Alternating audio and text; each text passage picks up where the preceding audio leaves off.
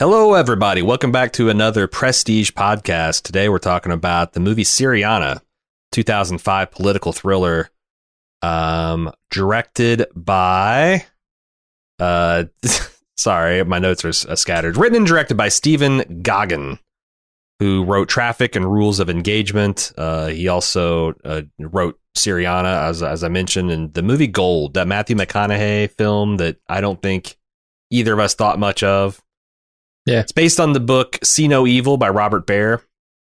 And it stars, oh my God, so many people. Uh Kayvan Novak, who you might better know as Nandor the Relentless from uh, Mhm. What We Do in the Shadows. He shows up very early in this movie. George Clooney, Christopher Plummer, Jeffrey Wright. We love him on Westworld. Uh, Chris Cooper, he's the old dirty bastard behind uh, the Treadstone project of uh, yeah, and fuck fish from from uh, that Charlie Kaufman movie adaptation. yeah, he is. It's also an American Beauty, October Sky, Sky. Just been a bunch of shit. Uh, Matt Damon is in this movie. No, Matt Damon. Amanda Peet, one of my favorites. Uh, sh- you've seen her in The Whole Nine Yards, various others. Uh, what was that one movie about saving Silverman? It was Saving Silverman, wasn't it? I think so. Um, you've got uh, who who else? A- Alexander Siddig, Doctor Yeah, Julian Bashir. Bashir. and Prince Doran from Game of Thrones. Boy, they never really did anything with him, did they? Tim Blake Nelson. I first saw him on what was it? Uh, oh, brother, where art thou? And he was pretty Mm. memorable in the HBO run of The Watchmen as the new. Uh, what did they call that guy? Uh, Rorschach. Uh huh. Uh, William Hurt shows up as a, I think a CIA analyst of some some uh, sort. Um, yeah, that's all the the, the prominent people. Uh, real real big cast. Um, this was commissioned by Robert Boudreau, I think is how I pr- pronounce the name, and uh, he introduces the movie thusly. Says I actually started my career at a law firm that represents a Saudi oil company. So the legal strand of this story really resonated me with me. I also served with the Marines in Afghanistan, so the story of the Pakistani kid felt very real, just in terms of the dust, desperation, and the feel of the environment. But stepping back, I found this is an amazing puzzle movie that shows rather than tells. It drops you right in. Nothing makes sense at first. And you're just scrambling to fit the pieces together right up until the end. And that was back when it was new. Even now, I'm almost never seen anything that expects more from a viewer. It also gives an unbelievably nuanced view of global energy politics, the futility of any individual human trying to alter the flow of history. Not that it never happens, but the vast majority of time, it's like Damon or Clooney or the young Pakistani or even the king of, I guess, Syriana. You end up as a pawn of larger forces, and the best you can do is try to protect the people you love. Of course, even that often fails. Really looking forward to your views, good or bad, on this one. Well, appreciate the commission, Robert. Uh, I saw this movie when it first came out at the, the in the theaters, and Hmm. I credit this movie as one of the things, along with like The Wire and a handful of other enter- entertainments, that really started challenging my more traditional conservative views about the way I viewed the world. You know, um, I assumed when I watched this movie that this was a lot of this stuff was fabulized and and fictionalized, and certainly there is a little bit of sexing it up and putting and putting the Hollywood. But like when I went to kind of research this movie back in the day, I found a lot of the narrative seemed like it has a lot of real world historical precedent, and this is kind of more or less how the sausage is made. Um, and I've seen it, I think, once since then, but this is probably the first, the this is probably the only third time I've seen it in the last, you know, almost twenty years now. How about you, Jim? Have you seen Syriana before? And uh, what do you think of it? I'm having a real hard time remembering if I've seen it because a couple of these scenes felt familiar, um, specifically toward the end. But I don't know if that is cultural osmosis or if that is me having seen the film before.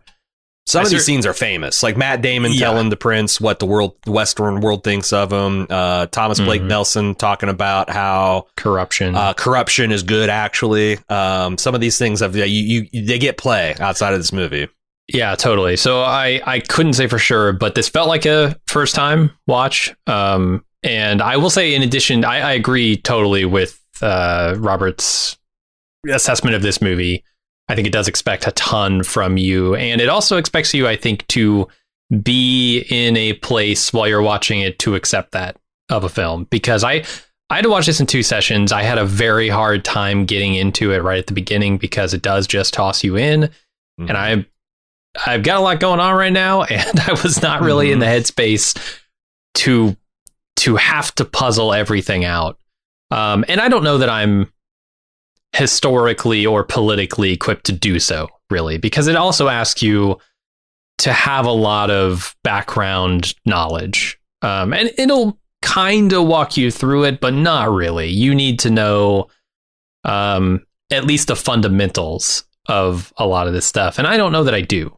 Uh, but I did mm. find ultimately when I sat down the second time to continue after like noping out at the 38 minute mark that I got way more into it. The the film as it progresses, you feel like okay, I'm starting to get a handle on who this enormous cast, who these characters are, who they're working for, what their motivations are, how all of these very chopped up stories are going to line up. Um, and by the end, I felt like it was absolutely an experience worth having. Uh, this this movie is very good, and yes, it does expect a lot of you, um, a lot from you, but I think it's worth it.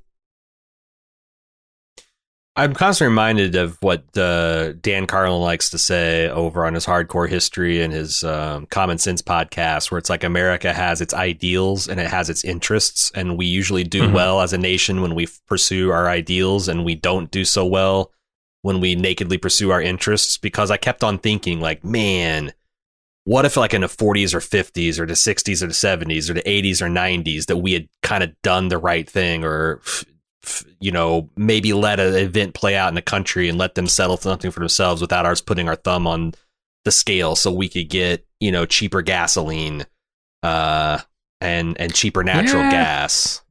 Like would it's we tough. be I, ahead? Mhm.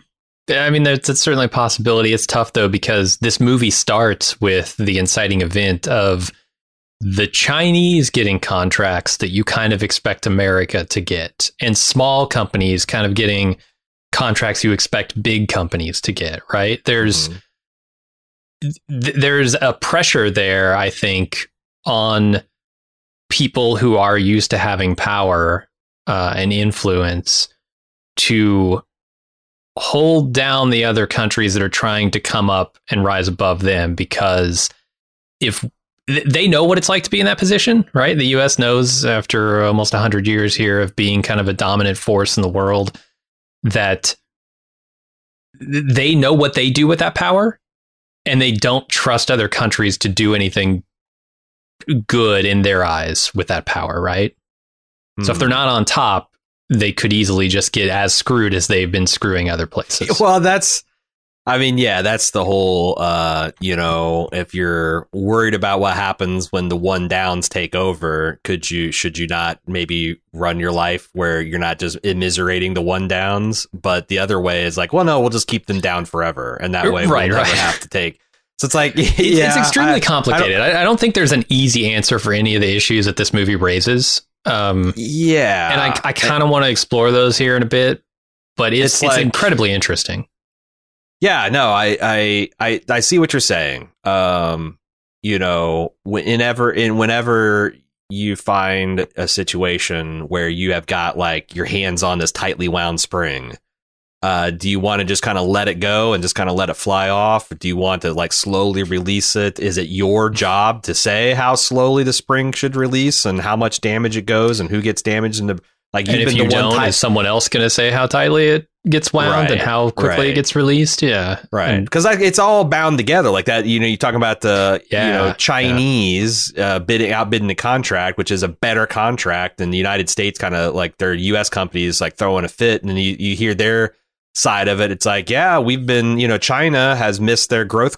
projections for the last 15 quarters because we've they haven't been able to get the oil that they need to grow their right. country and we're the ones that have been doing it when we're proud of that fact that we're keeping the US hegemony going um yeah i don't know because there's a giant there's a ginormous cost to doing that too mm-hmm. uh that a lot of times you know we definitely count the pennies when it ter- ter- ter- comes down to like spending money on healthcare and you know uh, bailing students out of student debt and Right. you know just you know but like when it's time to go to war to secure our interests like ah what's a trillion dollars here a trillion dollars there like when no no one counts those costs um certainly Yeah. no one goes back afterwards and says like oh you guys said it would cost this it actually cost 10 times that yeah i mean that's the thing it's like this is a maddening film because the other thing is this movie was made almost 20 years ago Uh-huh. and to the extent that you think it's a realistic reflection of the world as it was,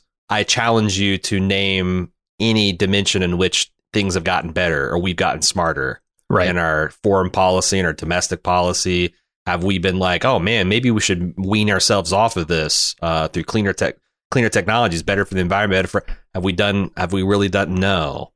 Um, I mean, that's that's one of the chief frustrations. The older I get, the more it's like, oh, what were the big hot button issues when I was in school, high school? It was gay marriage, it was abortion rights, it was war in the Middle East, it was, you know, what are the hot button and and well, we added terrorism uh, as soon as I got out of Uh-huh. high school. What are the hot Sure. button issues of today? And it's like, Jesus, are we still doing the same? Goes down that same checklist. Yeah. Right. Uh, it's 20 years, 20 years. Like, there's not new challenges and new fight. Oh, and global warming, whether that's real or something we can do about it. It's just like one of those Yeah. things where you watch this movie, and to the extent that it resonates and still does, it's it's the same way rewatching The Wire. Um, is like, Uh-huh. oh, geez, surely Baltimore's in a better place 20 years on, is it? Oh no, still, what, almost 400 people going to be murdered in that city over drugs this year? Mhm. Oh, every single leader has been brought up on charges for corruption at one point or another. Right. Yeah. Uh-huh. Right. and, and the Um, thing about it is too as we see like some progress being made on some of these issues right because i would say yes we've waited far too long to make any movement on climate change global warming but now we're starting to right we're looking into alternative sources of energy and that's changing the dynamic both here and abroad but but those those power struggles those issues of like who's going to be the dominant uh culture, the dominant influence on the world, those don't go away, right? They shift into other things. Now we're looking at the technology sector and saying, okay, who, how, how are those forces playing out across the globe, um, eh, both in our economies and in just our power structures in our societies? And I think that's where it's moving, right? As oil becomes less important, which it's naturally going to, now we're talking about uh, control of the internet and artificial intelligence and and uh, digital espionage and all those sorts of things that are becoming bigger issues. Yeah. Yeah, it's. I, I want to talk about the art of this film too, because I Mhm. thought that the cinematography is ex, uh, is very effective because it's got some very beautiful landscapes. There's these stark desert landscapes, the mountains. Um, but like I noticed that they're in junction with like you see these pristine landscapes, but they're marred by these giant pipelines running through it. These massive holding tanks of for petroleum. These docks that are going in this beautiful beach and they're just ripped up for these massive super tankers to come and and and fill up. Uh and it's nothing's romanticized. Like there's none of this like Michael Bay uh magic hour. Everything looks amazing. It's just very it, it it's there in what it is but it's not like you know got those heavy yellow filters on it or whatever. Um everything is just it is as it is. And there's some exciting scenes um, but they're not like sexed up. Uh, there's some pretty there's a there's a graphic torture scene that's that's pretty hard to watch. Um, nothing is really romanticized about this. There's the death of a there, you know there's a death of a small child that uh, is pretty matter of fact. There's some gruesome stuff, and it's a way to because otherwise this movie is just a bunch of t- people carving up the world in smoke filled rooms, right? Uh-huh. but they Yeah. add these very human costs uh and and uh ki- kids not and then you see the uh, you know privileged kids that they they suffer you see the underprivileged kids that don't have any hope and how they get co-opted into hmm uh narratives which are you know the opposite of crazy still crazy um and how their lives are spent and for what Yeah, so, Um, such a futile. Like the the Hmm. ending of some of these characters feels so futile, so futile.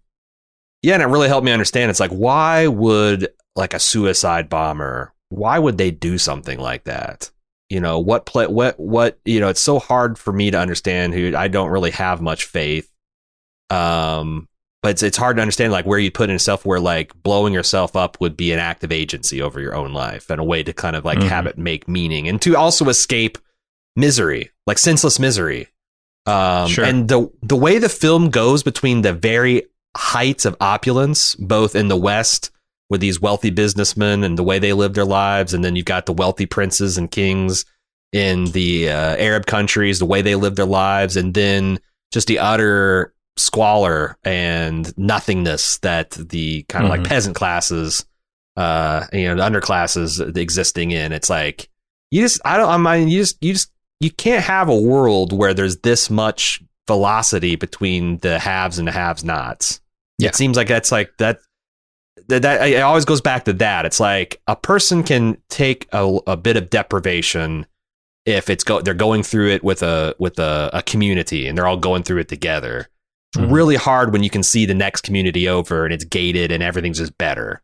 And they're living longer and they're healthier and they've got more stuff and better stuff and they got more educational opportunities and better educational opportunities for their children um like it's just not a stable it's just it's just not stable there's too much there's too much uh the the the the, the, nature's going to seek like its its own level you know um Yeah. Uh, you, you said this film is not very romantic in the way it's shot, and I agree 100% with that. And to the extent that anybody waxes poetic or or injects any sense of romance into this landscape, th- there is one line someone says like, "Oh, it's a I saw that field. It's a beautiful field. That's a that's a hell of a field, right?" And that's a little romantic, but the romance there is not the landscape or the field itself it's what's beneath it right it's what they can extract from it it's the the the dollars that they see the power that they see in those fields and that that to me is like pretty gross um to ignore all the physical beauty there and and and D- Matt Damon later has a moment where he looks at the landscape and says that's beautiful you know and that's maybe the one I would consider a shot that I would consider beautiful in this entire movie is just looking out over those dunes. Um, but yeah, there, there's not much romance at all. and it's all right that those scenes happen right before just you know uh shocking act of violence is perpetrated Right, right. um Yeah, it just Yeah, takes all the romance out of it. I really like this movie. I did notice when I was reading contemporary accounts that it does feel like a lot of people echoed your thoughts of, you know, like you don't go in the, you kind of got to go in this movie to roll up your sleeves and do a little bit of work because you are going to be thrown into deep end to the extent that you don't understand the like geographical or historical realities. They're not going to explain it to you. yeah, Uh, that's me. I think, I think, in and that anytime I get to stuff like that, I, I, I, when I get panicked, like, oh my god, I'm missing something. I, I try to make myself relax because if a piece of art is successful, by the time at the the end, it will explain itself enough for you to understand Yeah. its message. And I think this film does. But like, Mhm. yeah, there is that 20, 30 minute mark where it's like, what the fuck is going on? I'm going from Texas to Switzerland to Saudi Arabia to uh, Beirut to Washington D.C. to and you know with hardly a title card to explain it. You know, it's just context. yeah, Uh, I think the one time that they put in like a location is when they go to Langley. Uh, yeah, And I'm like, why you chose to put it in here I and thought not that's anywhere interesting, else too. is crazy to me. because these type of movies are almost like defined by the computer font that's like you Uh-huh. know Langley, Virginia, Saudi Riyadh, Saudi Arabia, you know Beirut, and and they just don't they don't do that for you here. Mm-mm. But they choose to in that one instance, which was so confusing to me. it's almost like Yeah. I wish you would have left that one out. It would have been more consistent. Uh, Yeah, it- did you know as as complicated as this film is because it has four sort of parallel storylines here, most of which you know will become entangled in some way at some point. Um, there was a fifth storyline entirely that was cut from this movie. It was filmed. It starred Michelle Monaghan as a Yeah. Miss America uh, contestant who was you know being, being, brought out by a sheik. yeah being courted or or whatever uh, by Mhm. by one of the princes over there, I guess Mhm. just totally cut from the movie yep, I did see because it was my- deemed too complicated, which I, I think that's a smart move. I yeah, and would add a whole other fucking dimension. yeah, and what do you need another dimension in this very dimensional movie? Yeah. Yeah, no, I, I think there's a version of this that could be like three and a half hours long, but like, yeah, I think this this running pretty tight two hours uh, is the is the way to go because it, it, yeah, it it um and it's man, it's so like this movie is contains like almost the entirety of the Wolf of Wall Street's commentary in it. It contains Yeah. almost the you know it's like it's got Powerful people don't ever really suffer that much consequence. Yeah. and the the fact that like you know there's something that Jeffrey Wright says that we're not looking for due diligence. We're looking for the appearance of due due diligence, so that we can say, ah, yes, we found the the the the bad people, the bad two people here, and punish them. And the government's got their pound of flesh, and they're going to bless that. And there's there's a lot of that in the, the Wolf of Wall Street, where it's like we Yeah. don't really want to eliminate corruption from Wall Street. We just want to make the average Joe think that people are paying attention. You know, uh, like when we arrest a Wall Street big fat cat, it's not to let the other, not to put the other fat cats on notice. No, no, no, no, no. It's just so that your average investor doesn't just run screaming from the the the stock market. You know. Yeah. It doesn't see it for the, the sham that it is. Yeah. And I, like I said, I, I, I, I, I bristle when I say it's because I don't think it's a sham, but I, I do think it's uh it's a game that is at least rigged in certain people's favor. Oh, yeah. It's highly controlled and manipulated by Yeah. very powerful people. Yeah. Uh, yeah, I was wondering, like, that was one of the big questions going in when I started this film. I'm like, how is this? I was wondering, it's like, am I really going to, am I going to agree with this movie's worldview still? And to the extent that I do, is it going to seem dated by the pre, the, you know, the, the ensuing, you know, 18 years or whatever? And I got to say, no. I thought that this is, you know, it's a pretty accurate look. It doesn't make any side out to be completely villainous. It doesn't make any side out to be completely virtuous, except for maybe the guy who wants to, I don't know, uh, make women full citizens. And, you know, like it's a Prince sure. Sadiq, uh, seems like he's a pretty righteous dude. But And- of and- course, And he's fucking just, up with them. He's fucking them. He's shitting the money bed. So he's got to go. well, he's shitting the American money bed. That, that's the, the real, yes. the real Yes, thing yes. here is he is fucking up the status quo. Um, and the people in power very much like the status quo. It, his his ideas would lead to a more prosperous, more stable uh, Middle East or Iran. I guess he's he's the Prince of Iran, right? Mm-hmm. Okay. Uh, yeah. So is he? I, I, I did they? I, I'm trying to I'm think if they actually sure. identified the actual country that that that this all takes place in. They they certainly mention Iran. They mention They. Syria. They mention, yeah. but I, I think this is kind of like you're not sure, and I could be wrong. But I okay. Let's use I- the the term Syriana as a stand-in, I guess. Right. Like, because I guess that, that refers to this official like this uh, policy. It's called Pax Syriana. yeah. that is read that about is some kind of like concept where you know Syria is like a linchpin of uh, of, of the, the of our Middle East interests, and like you know a peace in that region is like key to America and broadly speaking the West's national interests. Mhm. But like a piece from our perspective, not maybe from the people on the ground. Yeah. So let's say the the prince here wants to reform Syriana. I'll call it that. Mhm. Um, Mhm. And I, I think he's right on. It would make everyone there more prosperous and and give long term long term stability to a place that currently relies on oil, a, an ever dwindling resource that will eventually dry up and completely run out. Um, and so he is like right on the money when it comes to his people. He's just Mhm. completely off the map when it comes to America's interest. And so But there's America this also scene where he's trying to he's got his political supporters and they're like you're there's going to be a coronation and it's not going to be you dude and he's trying to kind of like you know shore up his position and he says of america you've got a country that has 5% of the world's population and Mhm. spends more than 50% of the and, and has more than 50% of the world's military spending that should tell you this is a country whose powers of persuasion are on the decline because if they were Yeah. persuasive and Yeah. could get everyone onto their side just by the righteousness of their cause, they wouldn't have to outspend everyone ten to one. Uh, Sure. But we do, and Man, the really fucked up thing about this is I'm on TikTok and uh, I like history and I kind of like military stuff. I think it's cool. But like, oh my god, there is a branch of Americans that just worship the sheer military might of this country and like Worship get off on the fact that like we uh you know we have the biggest the, the amount of aircraft carriers and the next country has like one of the things that we have 12 of. And Mhm. you know we've got the best of this the best of this the best of this. And there's even this joke of like you know russia's going to fuck around and find out why we don't have free healthcare. And i'm like that's so fucking profoundly fucked up. It reminds me of like some of the members of my family who are proud of the fact that they're uneducated. Uh-huh. you know Or I'm they like- they struggle. Yeah, I've seen a lot of that too.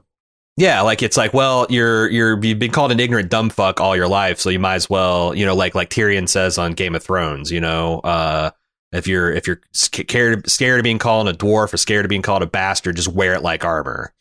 Yeah, it's, it's like- easier to accept to embrace it than it is to change it. Sure. Yeah, but it is it is pretty fucked that we do spend that our, our priorities priorities are so fucked up and have been for generations. Uh, but yeah, just as it's a, I don't think that he doesn't understand the America. It's just Mhm. that like, what are you going to do? Not try? You're going to just go play Oh, a status yeah, no. You're going to be you're going to be like your dad, where it's like, well, we could get the best price for our people to keep to to improve our country, or we could kowtow when the American president calls and says, "Hey, we need to, you know, we need to lower, we need to shore up our jobs in Nebraska, and we need to lower the price of the pump in New York and California." And you know, There's something in the middle of this movie where he's talking about reducing the allowance of of certain people. the and- royal and family. I took that to mean that like they are accepting less and less for these contracts, right? And as the resource begins to dwindle, their their wealth does too. I I, I don't know if it's Well, it's like the- the one though, that- so one of the reasons they're able to stay on top is because it's like you know um, there was a lot of internal turmoil in the Arab states, and then like World War Uh-huh. One and Two happened, and suddenly the rest of the world's like s- took a, a and and you know just took whatever the state of the board was at the time, and like like aliens from space, like okay, these are the borders and nothing, else, and these families are the ones that are going to be there at the top forever. One of the ways they successfully maintained that dominance inside their own country is they pay off all the royal family, like all the people on Mhm. top. Like they mentioned, you're going to get you're a, you're a prince. You're one millionth line into uh, into the throne. You're going to get hundred thousand dollars a month. Yeah. What happens when you have to cut there because eventually your oil will run out? Uh, Mhm. sometimes pr- the price of oil is you know eighty dollars, hundred dollars a barrel. Sometimes it gets down to thirty eight dollars a barrel. What do you do? What what are those when you when you cut those people down to eighty thousand or fifty thousand a month? That's still Mhm. crazy, but like it feels like deprivation if you've used to a hundred thousand. You know, oh, so you know eventually they'll run out, and then it's like like Matt Damon says, you know, what do we think? We think a hundred years ago you lived in tents in the desert, cut each other's heads off, and a hundred years after you're going to be in the exact same spot. And I I I thought that was really impressive when I first saw it because it's it's also these were all new thoughts to me, but the prince coming back, it's Yeah, like yeah. why don't you think we know that? Mhm. And what, yeah, if, what i- i- if it were just as easy as like us realizing that and going, yeah, we need to change something, we would have done it by now, you dumbass. Right. and then you go to the boardrooms of these oils are trying these oil execs are trying to like, well, we didn't get the contract. You know what? Fuck it. We're gonna buy the con- we're gonna buy the company that did. Yeah. And get around it anyway. And it's like, well, you can't do that because that would make you the 25th largest country in the world, you know, all by yourself as a corporation. But we can't But the- do that the way they because our brag about- lawmakers say you can't, and we can buy certainly a lawmaker if we can afford companies. Yeah, so this goes back. So so so that's like the thing. It's like the, what this prince says that Matt Damon doesn't know. You will. It's, it's why this movie works so smooth when it starts getting going. Is because five minutes later you'll be in a boardroom where the executives are all bragging about them putting their thumbs on the scales and playing, go- you know, kingmaker, literally. Um, but there's that there's that uh uh the Tim Blake Nelson scene where he says, you know, uh, uh, corruption is good yes. because without corruption, we're back to just naked power struggles. Like this is the game beyond the game that we get to play to know who wins and who loses. Uh, if you didn't have this corruption, you would actually have people shooting each other in the streets. Is is this not better and more civilized? But and there there might be an Okay. argument for that, but this has got to be at best a transition phase where we get to a place where no, actually the rules do matter. You can't Mhm. just like change the rules in the middle of the game to satisfy your raw naked need for power. I, I guess I had a different read on that scene. Huh. I, I've long been struggling with the concept of of using power in ways that don't necessarily line up with our ideology as a country. Um, and and in what pursuit you do that. And I, I I look at like this zero sum game that we're playing essentially, where the the power is there to be grabbed and someone will grab it no matter what, someone is going to grab it. Humans are, by their nature, at least some of us, and all that's all it takes is some of us, very greedy and very power hungry and willing to do whatever it takes to grab that power. Some of us. Yeah. Those people are usually the most effective at grabbing power. And so when they grab the power, um, you you have a scenario where there's this like arms race to the moral bottom, I would say, or the ethical bottom uh, where the person who's willing to do the worst things and the most uh, shocking things to grab the power will get the power. First, too. They're the, the most And shocking first, and yeah. then do it before the other guy can, can. hold on to power. Yeah, for Right. sure. Um, and so I I struggle with that because I look at I look around the world and I look at different various forms of government, and I would say our form of government is at least better um, in in a lot of ways than other It's like forms. Churchill of government. said, right? The democracy is the worst form of government except for every other one. You know? Absolutely. and I look at some of you know the power the uh, the powered interests around the world, and I say I would not like to live in that system. China, for instance, I don't think that is a good way. That that is a good government at all, or certainly not one I would want to live under. And then I see you know the the things that the moves that they make even in this movie, right, to hold down China to make sure that it doesn't become the dominant force in the world. And I go, mm-hmm. well, is that worth it? Is that good? Is is that ultimately like? And I know they're doing it for all the wrong reasons, right? These people are holding on to power for power's sake because that's what they crave, um, and they're not using that power to benefit necessarily the society that they're in. It's to benefit themselves. Are are are they are they better or worse than the people who could grab power if it were up for grabs? If they didn't keep their thumb on that scale? And I I always come back to the idea that somebody is going to have the power. It's just de facto. It's it's that's the state of the universe. Um, Hmm. who has it is the question. This reminds me of this. I just uh, there's this um, and the I think 300 BC there was this uh, the Pelopon- Peloponnesian War. It's the one that not not over in the, the Indonesia. It's one that the Greece, Macedonia, uh, Sparta uh, won, and Athens, who you know we usually think of them as the less bellicose uh, faction of Greeks, rolled up on this one island nation who was trying to stay neutral in the war between Sparta and and Athens. And the Athenians said uh, we're going to kick your shit in and there's nothing you can do about it and you can surrender now and things will be okay or you can fight us and we're going to just fuck you.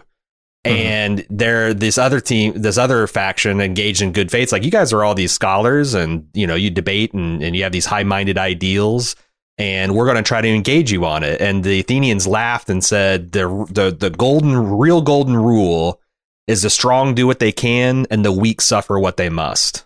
And you are the Hmm. weak and we are the strong Mhm. and uh, it, it- eventually they they resisted, and every every man was put to the sword. Every woman and child was sold into slavery. Mhm. And then I think 15 years later, Sparta came and kicked their shit in, and it. So It's the way of the world. what is it? But does it does it that is the way the world is now? Does it have to be, and how do we transition to a different? And and also, what is the? I, I kept on something really jumped out is the hypocrisy. There's a shot, exterior established shot of the Justice Department, which bears the inscription: "Justice is in the great interest of every man on earth. Wherever her temple stands, there's a foundation for social security, general happiness, and the improvement and progress of our race." We don't believe that. We don't fucking believe that. We build this temple, this monument to this concept. We don't believe it in our own country. We certainly don't believe it Mhm. uh, externally. But why? Why don't we believe that? I think that's true. Like when we sit about it in times of peace, like this, this is a very true statement. It is justice everywhere. Like injustice is a threat to justice everywhere. Um. So what? Yeah. How do how yeah, do we that's get kind of the from, concept I'm trying to get at. As long as there is injustice, as long as there is um, someone willing to do the dirty work of taking power, there always needs to be guardians of power. as long as the strong And- can do what and those they people can. are almost never benevolent, right? right. Right. Because otherwise, if they were, they wouldn't have power. It's, it, it- yeah. I don't know. Uh, it, I, I certainly don't think it's it's has to be that way, but I think Yeah. it is that way, and changing it becomes such a phenomenally huge feat when when the people in power are putting their thumbs on that scale, like we see in this movie, right? Like, what could Nasir have done differently in this movie? Yeah. Well, and there's also like we're talking about like trying to get things right in America, 300 million people, uh 5% of the world's population, and then you look at uh you know one of these radical imams that's running this, you know, uh one one of these uh, religious institutions. And he's giving this extremely pervasive per, not pervasive, persuasive speech about how the west has failed. Mhm. you know like you you this the rot that's in our society is not economic. It's not systemic. It's spiritual and you want a separation of church and state? We don't want a separation of church and state. We want only to be quran. We don't want uh fair trade agreements. There's only the quran. And like how persuasive that feels to a person who's grown up in situations where you're working a job and now you're dismissed and it's illegal for you to be in the country. And when you go to the uh the place to get that figured out you're going to get beaten mercilessly by soldiers like why would you think and, and if you look at the statistics like uh, people in the west are they happier on average than people that live in like so-called third world countries? No absolutely not. In Mhm. a lot of ways we're, we're we're less happy. Why the fuck would anyone want to adopt our way of life and our system if it's so much better? Because it's not making us happier. It's not making us healthier. America's even starting to go backwards in terms of like uh, standards of living and, and and just longevity. Like our average age of Mhm. living is rolling backwards for like the first time in a generation or two uh so like how are we going to because in general i think um the more secure and comfortable people are the more they're willing to entertain high-minded ideals of Oh, totally. fairness and Yeah. equality the more desperate and uh you know the, the, the more desperate and and the, the, the people are the more their backs are against the wall the more they resort to the might makes right and the weak suffer what, what they must and i guess that's what's frustrating is even in prosperous western countries we don't acknowledge the truth of that you know? Like we're trying to like ah fucking you know if you're if you're falling behind fuck you. Pick yourself up by your bootstraps which is exactly the way to you know to the extent that like poor ignorant desperate people suck it seems like we have factories that just make those people you know? Oh, sure. Yeah. like like it's just just as sure as you can press clay into a mold we are just stamping a whole bunch of people who are just doomed to be poor and ignorant and desperate. And they're going to cause a whole bunch of problems in society. Maybe not to the extent of like driving a boat into an oil tanker and blowing it the fuck up but like maybe maybe if this these trends keep going.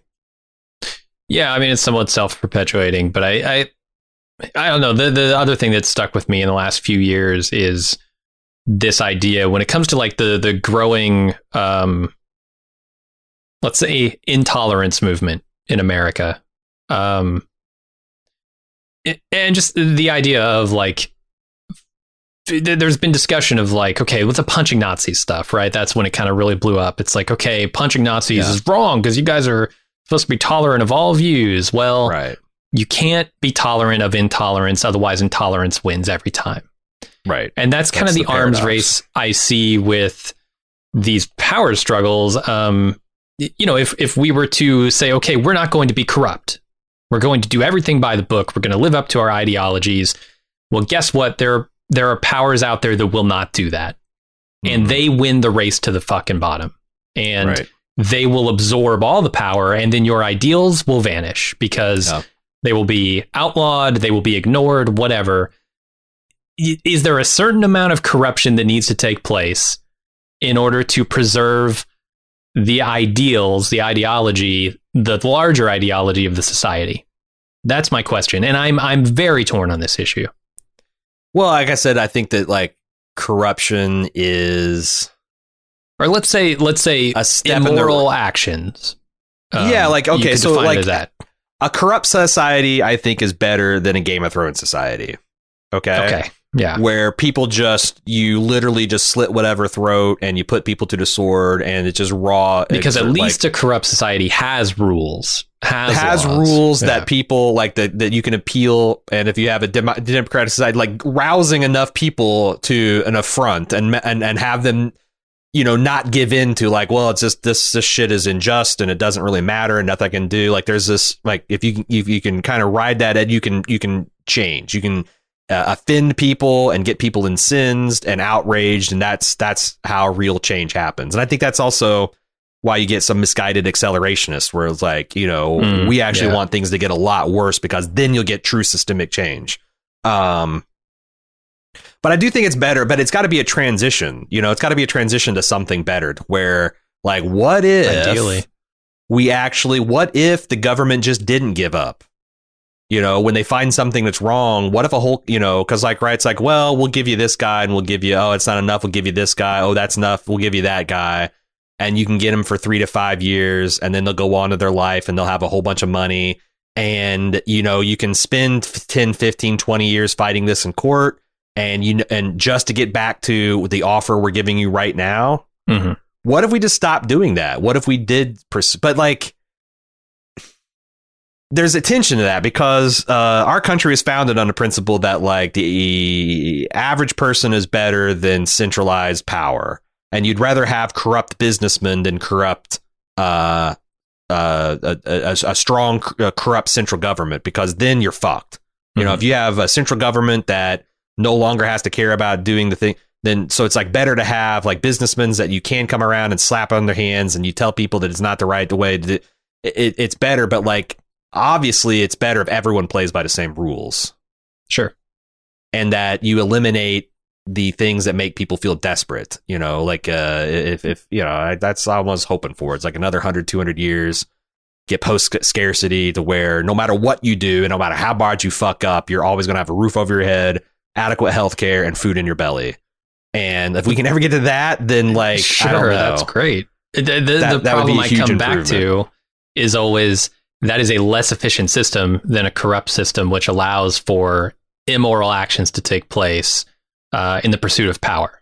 Right? yeah but if it's like talking purely um, about acquiring power yeah. and wielding that power. There is there is a gain to be had in being corrupt.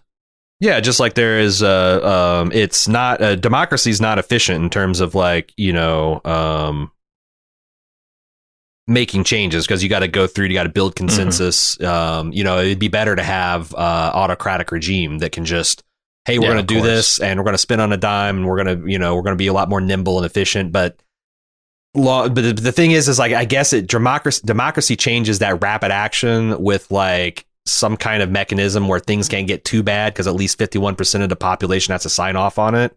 Where, Uh-huh. you know, like Pretty a much. dictatorship can get real fucked. Where like 99% we're really of trying people to fuck can that up right too. But yeah. Right. Yeah, yeah, yeah. But like I'm saying, it's like, but like if, if you have a democracy, you've got a situation where at least 51% of the people have to be somewhat happy Hmm. to continue supporting it. Where if you don't have that, you can literally have 1% ruling over to 99. And I get it. Yeah, yeah. A lot of people, yeah, you yeah. know, on the pod, Mhm. that's what's happening right now. Right, Yeah, okay, we I'm- know, we know. Settle down. I, I'm sympathetic to that viewpoint too, but like also not really. Fifty-one percent of people in this country are fine, and will even carry the weight, uh, carry the water of the the one percent actually ruling us. Um, and that's something we got to change. But I don't know. Yeah. Um, I think it's a it's a tough, perhaps impossible problem to solve. Human nature being what it is, but I don't know. I'm hoping we're making progress. I'm hoping we'll get there eventually to where you don't need um, power brokers doing immoral things to maintain a decent society for the underclasses.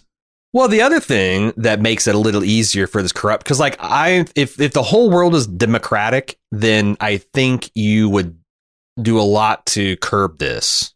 Sure. Because right now there's just one sided deals where an oil exec is like, how feathered do we need to make your bed for us to just rape your country? Mhm. and the prince or the king will be like, I need this many feathers. And the person's like, great. And now we're going to extract 99% of your wealth and, and take it. And yeah, you're going to that, get. that's like uh, one third of the feathers we'll get from d- destroying your entire Right. land. Imagine that Yeah. there's a there's a newspaper in Syriana, uh, and then there's there's a free press, and there's debates where they're like, our our prince, or who's not even a prince, our our foreign minister just gave away the rights to six of our richest oil fields because it benefited their br-. like it'd be a scandal, and they'd get ousted out of office. Right? There's like a self correcting mechanism, but right now it's a one sided thing. We have kind of sort of accountability. There's n- so like when we go over there, it's like you know like if one of the reasons that people aren't allowed to cheat in like football games is because the other side would scream bloody murder if they're getting taken advantage of. But that doesn't happen in Yeah. places like quote unquote Syriana because what the what are the people, people going don't to have do? a voice. Yeah. The only voice they have is blowing shit up when it gets super Mhm. bad. and even Um, that, there aren't enough people willing to blow shit up to make it uh, not yet. more than a cost of doing business, right? Not yet. We'll see what happens when climate change really sets in and these countries Oh, start yeah. running out of oil. But I mean, there uh, have been periods of time where this has definitely happened. Enough people have wanted to blow shit up that it changed uh, regimes for sure. Uh, and then there's also that other point that's like when um, I think it's Jeffrey Wright makes the point that uh, you know you you act like our client is this businessman or that businessman or this politician, but ultimately our real client is the American people. You know, and that is something very true in a democracy. That again, as long as 51% of us are cool with certain things happening, then it's not going to change. Um, and just yeah, getting the, the other side of that, like people are less willing to put up with with bullshit um, when they are happy and well fed. I- Mhm. I think they're also more complacent with um, worrying Yeah. about that stuff too, right? Like Yeah, they yeah. they get in a place where like, eh, I look around, I see everything's pretty much fine for me. Why do I care Sure. about that? Yeah. Why do I care that there's, you know, child slavery making my clothes and my technology? Mhm. Because I don't see it. And, you know, hell, they were subsistence farmers before. This is a step up. We went through our sweatshop shit. Or why like do I care about prosecuting that you know district attorney Right. who made a deal with somebody who did whatever? I'm. It's fine. Look around. It's fine. Right, right. Yeah. Um, no, it's it's it's super interesting. We haven't even gotten to like because again, this the scale of this movie where you know Yeah. it's it's ostensibly stars George Clooney. He's a CIA agent who they tell us is a very good guy. He does he does his job too well because he notices like, hey, there's this one Iranian guy who's getting away with this technology, and we didn't blow his thing up, and this is a stolen. And I think you're supposed to understand that some of this stuff, this blowing up of oil tankers, I mean, we definitely know that the hit against the prince, who was the guy who wanted to bring real democratic change, was sanctioned by the CIA. But I think we're supposed to understand that um, that radical uh, is, Islamist suicide bomber outfit, I think, are at least tacitly supported by the CIA. They let them steal that thing and get away. Possibly. They certainly didn't care that it was stolen. Well, and, and like, what did George Clooney get in trouble for? Yeah. For talking about it. And for like, there's this, uh, you know, uh, Citizens for the Liberation of Iran movement that was doing the cynical thing of like, oh, we're going to back this, back that. And like, when he told the truth, and it's like, this is all a bunch of dog and pony bullshit. There's nothing. Mhm. You know, it's like, yeah, they'll let a student march down the street because tomorrow they're going to close 50 newspapers. Yeah. Uh, and he got persecuted for, you know, telling, not, not just persecuted, he got cut loose for telling the truth. Mhm. yeah, and Um, investigated, which is you know innocent until Investigated. in Washington, right? Right, right. Because the, the idea that like if you're a CIA agent or you're anybody at the top levels, like if someone starts looking at what you actually did and applying the full U.S. Code of Justice to you, you're fucked. You're fucked because you everyone's call, calling outside the law, the lines. Yeah. It's funny you say George Clooney is maybe the lead in this. Uh, hey, George Clooney won an Oscar for this role, actually, but as a supporting role. I, I couldn't tell you who the lead is in this movie, actually. Alexander Siddig and Matt Damon, maybe? uh, Alexander Siddig and Matt Damon are the leads. Uh, I guess you'd say Matt Damon's the lead and Alexander Siddig is the supporting actor on the Emir plotline.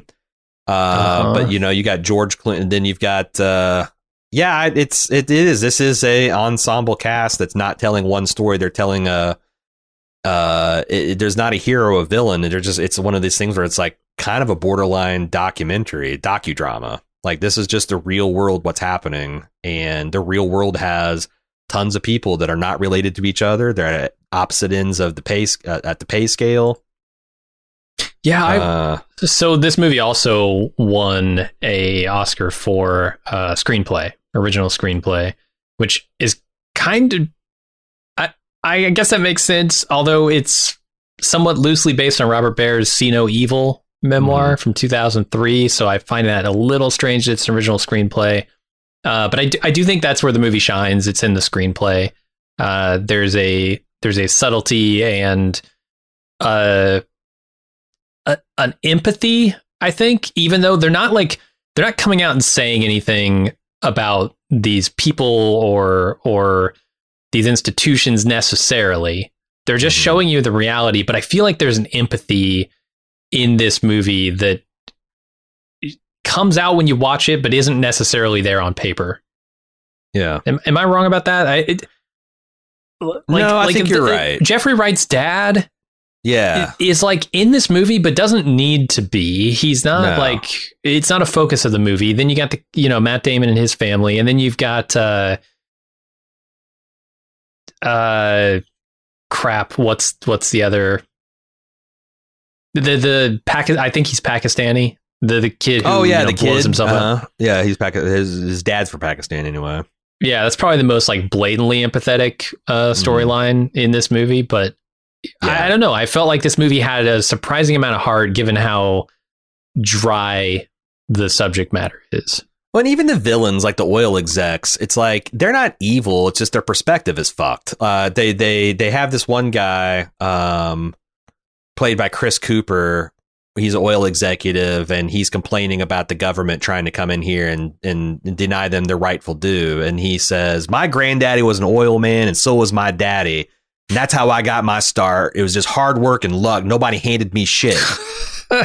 Dude, you just said your daddy you and your granddaddy was oilmen, and uh-huh. you're complaining because the real scrappy upstarts, which in this case is the Chinese government and this other smaller in concern, Mm-hmm. Uh, you are out competing them not because your bid's better, but because you're flexing on the U.S. government and because you just bought this smaller and your traction out. and your traction, your history, right? Like, but this is there will be blood all over again. Like that guy yeah, yeah. thought because he drug his broken ass back out of a well that he was Superman and couldn't do any uh, do do any like these these people really do ironically think that they got everything through the sweat of their brow and their hard work and that any other way is just going to lead to like madness and corruption. Like mm-hmm. I can be empathetic enough to be like I understand why those guys feel that way.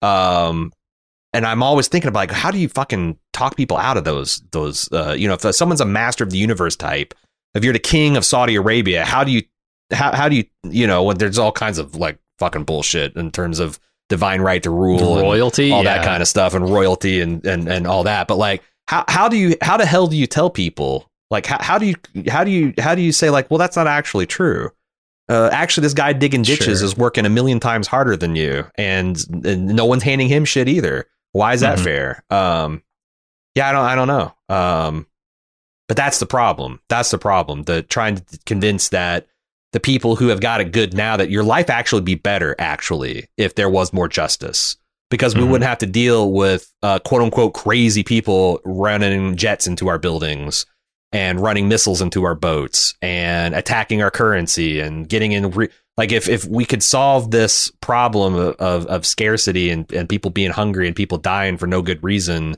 we would all be safer and more secure which is kind of ultimately what we want it should be know? yeah absolutely like i come back to the definition uh, that boy i can't remember what movie it was um where where they were talking. Oh, oh, it was uh, Rings of Power. Actually, had this line from Nori where like they're trying to decide if this Meteor Man is good or bad, and she says, "You're good because you're here to help." You're helping, yeah. And that's it. That's it. Like that's the definition of good. Are you here to help people, or are you here to help yourself? That's yeah. the distinction. Uh, we got a bunch of uh, thoughts from Robert here, Commissioner. Would we want to get to that? Do you have some yeah, others let's, you want to talk let's about? do it. Okay. Uh, so Robert had some random notes that he thought were interesting moments. Um, we've probably talked about a lot of the stuff, but we'll go over it real quick. The speech by Danny Dalton, the small, shifty guy right in front of the Department of Energy in D.C., uh, is right up there with the greed is good Gordon Gekko speech in my mind. It really lays out the case in a disturbingly convincing way that corruption keeps us safe and warm. Corruption is why you and I are prancing around in here instead of fighting over scraps and meat out in the streets. Corruption is why we win just stunningly good. The idea that so much of the movie is about one oil company eating another and becoming even more powerful, and the downstream uh, impacts of all that is just so sad and realistic. and again, twenty years later. Yeah. I, here's the thing. I I feel that those two speeches, while they have similar tones to them, are night and day different.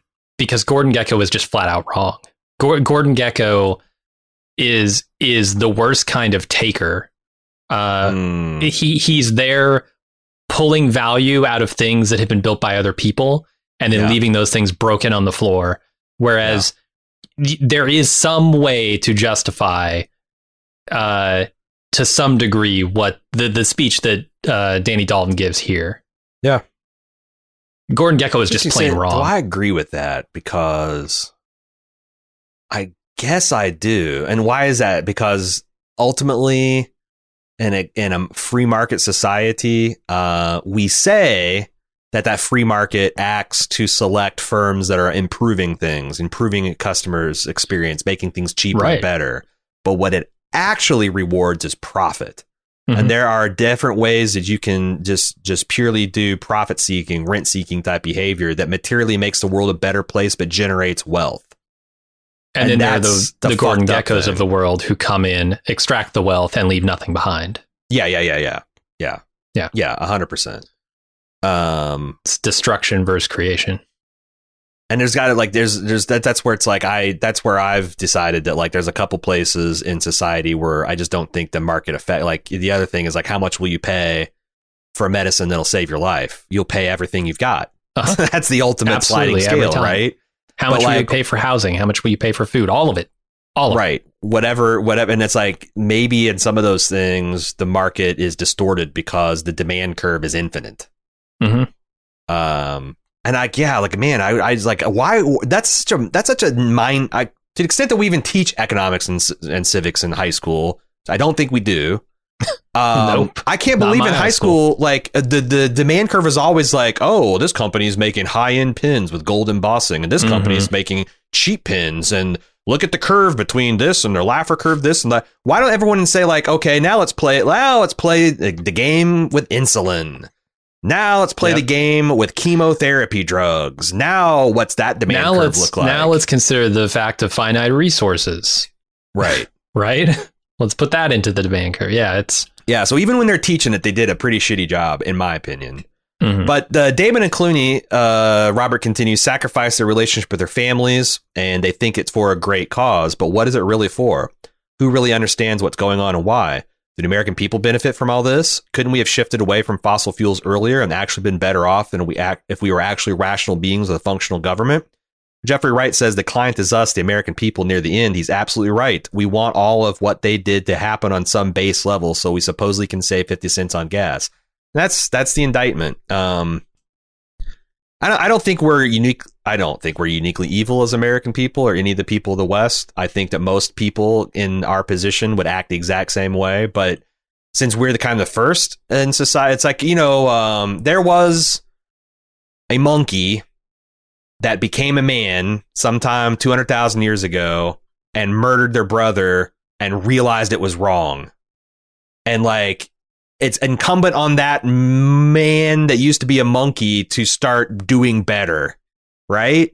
So like if we're the first to kind of like at the at, at the human point of entry to understand the, the the the the moral bankruptcy and the inherent wrongness of what we're doing, like all bitching and moaning and like oh it's not just us and it could have been anybody and what, but it's us and don't we have any responsibility to make things better? yeah. I, I I definitely feel like I do. Um, and I know making things better is going to come with pain. Like I look at the energy transition, right? There's going to be some pain there. It's not something you can do overnight, and it's going to cost people jobs. They're going to have to retool.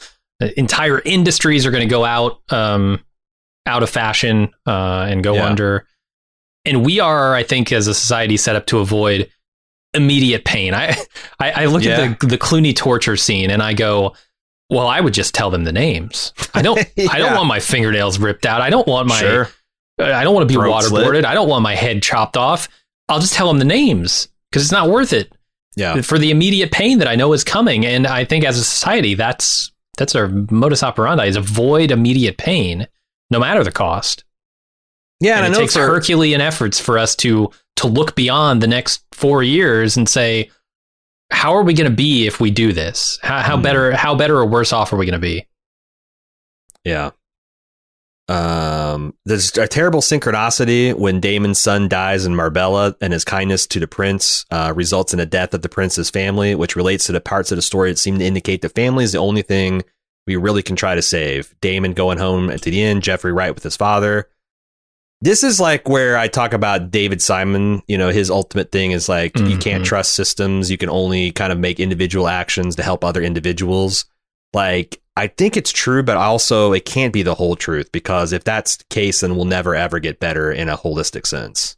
You know, we have to be able to at some point set up systems that are able to do better because there's only so much you can accomplish as an individual. Yeah, and Uh, I, I read some of that stuff with Damon going home at the end as being like, it's just not worth it. It's just not worth it. The pursuit of power and money is just not worth it personally. Uh, he says Dean Keating. Uh, I think it's actually Whiting, the guy that's played by Christopher Clum- uh, Plummer, the old Uh-huh. lawyer.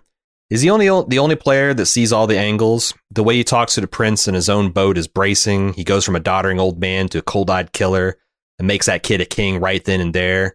Also, the way he used his 45, you know, he's going through the house and you know he's he's going to take care of business. Uh, And the Uh-huh. mention of his embassy bombing in Lebanon. I wonder if he could have been a marine before he was a lawyer. Um, I don't know. They, that he's an interesting character because I honestly couldn't tell you what the fuck he is. Is he a government lobbyist? Is he a oil executive? He says he's an old lawyer. He's like Jeffrey Wright's like for um is unclear to me because it does seem like he was the most powerful man in every room he was in. Yeah, he he struck me as like a fixer for very powerful people. Um, and he runs a law firm as a as a tool to that end. Yeah. There's some fascinating background information uh, in that scene where they, they talk about the OG Rockefeller with Teddy Roosevelt. And Roosevelt, parenthetically famous for loving nature and natural parks, is following the Rockefeller's tune and kissing his ass. And the guy relates it to the University of Chicago, which is the source of the efficient markets theory. This movie Hmm. showing what that really means. Really strong way of connecting different pieces of history. Uh, yeah, honestly, I don't even get all that. Uh, so Interesting. Yeah, I, I don't I don't quite see the connection there, but okay. yeah. It- this is where this is where my lack of history and knowledge, my ignorance on the topic so, comes into so Teddy is one of those guys who established and he was all about conserving nature. Um, you know, where but Rockefeller all about you know extracting value and profit, and Mhm. how uh you know that that even Teddy, the guy who of his day was the biggest environmentalist tree hugger, like danced to Rockefeller's tune. Gotcha. Uh, I know who U of then Chicago went- is a big business school. Right, right, right. Uh, Damon's talk with the prince while he's practicing falconry. We think 100 years ago you were living in tents out here in the desert, and that's where you'll be in another 100 years. Uh, and the insults for how much the life of the son is worth. Then the prince explaining that they actually know exactly what they should do, but the West prevents them because Mhm. a hun- wouldn't 100% support the goal of cheap oil. It's a really good combination of human pain and geop- geopolitical discussion. I did like that. I like that where you first think that the the prince doesn't understand, and then progressive through the film, you realize like this guy is highly educated. He, you know, understands economics, but at every turn he's thwarted by the corruption in his own government, supported by the corruption in ours. And what a frustrating thing. Cause like it's it's one Yeah. thing for like a you know uh robber baron oil emirate to be corrupt, but you got this country who's got on its justice building this inscription about how great justice is and how we should pursue it everywhere. It's like the Mhm. fuck, the fuck. We I'm I'm the only one that's trying to do this thing, and as soon as I do, suddenly I'm a terrorist, and because I'm Yeah. doing business with China, I'm a communist. Like, what the fuck? Mm-hmm. It's amazing how impressive the mullah is at talking about the failures of the West and how you can see Muslims can hate the devastation of capitalism on their culture and pride. And in the end, you're so sad for the misguided kid. Or is he misguided? By then, it's even, it's hard to tell. Yeah, like what's what is that kid from Afghan or I'm sorry, Pakistan? What is his reward for doing the right thing? What is his reward for standing in line and keeping his mouth shut and maybe get shipped off to another like so he his he can die penniless like his father? Separated mm-hmm. from his wife, you know, for years, maybe forever. Can't even remember what is like the what what it, what is like to live in your homeland. Like what what and and you know that's when people drop out of society. You know, when it's like, oh, if I play by the rules, I still get fucked over. Well, I'm gonna stop yeah. playing by the rules. Absolutely. And they go into crime, they go into terrorism, they just start busting shit up instead of building things up. Because why? Mm-hmm. Why would they? Uh, so many passing references that you'd have to know the history to follow. Masa- uh, Mossadegh, Mossadegh, mentioned by Damon on Steps, was the reformist prime minister of Iran, killed by CIA proxies, who was never even explained in the movie. Uh, the distinction between Farsi versus Arabic. Mm. Yeah, again, there's a lot of stuff in there that even I did not pick up. It didn't, you know, it's a commission podcast. We don't usually do a lot of heavy research into them, but yeah, a lot of a lot of you know Easter eggs in here if you want to if you want to call it that. Um, and this is just again, this is just the shit that we've done in this one small section of the con- of the world. You know, mm-hmm. like start looking into Central and Southern America, start looking into Asia. Asia. Oh mm-hmm. my God, yeah, there's a lot of fucking bodies buried out there. Uh, Clooney and Mussawi are both soldiers, both believe in their side, but we traditionally call Mussawi a terrorist and uh, Clooney a patriot except mm-hmm. for Clooney got branded by a ter- as a ter- as a yeah. as a rogue agent by his own government. So because he was too much of a patriot. Yeah, yeah, no, but uh, yeah, we call really extraordinarily loyal service by other people in their foreign governments if they're against our interests. Those are terrorists. Those are communists. Those are mm-hmm. you know imperialists, and and we're just we're just good, good, good, good, clean folk in this country. Sure. Ah, well, that was an interesting commission. Um, I like I said, I I, I, I is always interesting going back and revisiting things that I thought had a big impact in my life and see if they, you know, things uh, if if I've changed my mind about it or if things have gotten any better. You know, it'd be nice to think that 20 years hence, if we go back and watch in Syriana, it'll start to feel a little dated. But uh, you know, a lot of that's going to be on us and the decisions we make because, like you said, as long as fifty-one percent of us are good with the status quo, or increasingly, in a lot of cases, less than 40, 51 percent of us, um, mm-hmm. you know, uh, things things aren't going to change. And if we the, like to tell ourselves we're the most powerful, best country in the world, if we're not capable of making change, what the fuck? Uh, thanks, Robert, for commissioning this podcast. I hope you're happy with how it turned out. Uh, if you would like to make Jim and I watch anything that you want and tell you what you think about it, it's an easy process. Go to support.baldmove.com, click on the commission the podcast link, and you put your money down. We'll reach out and explain the rest of the process and and and and uh, help you help you along with the project. So thanks, Robert, once again for commissioning this. Uh, hope you guys have enjoyed listening to it. We'll be back soon with another prestige podcast or another commission podcast. Maybe like this one will be both. Until then, I'm Aaron. And I'm Jim. See ya.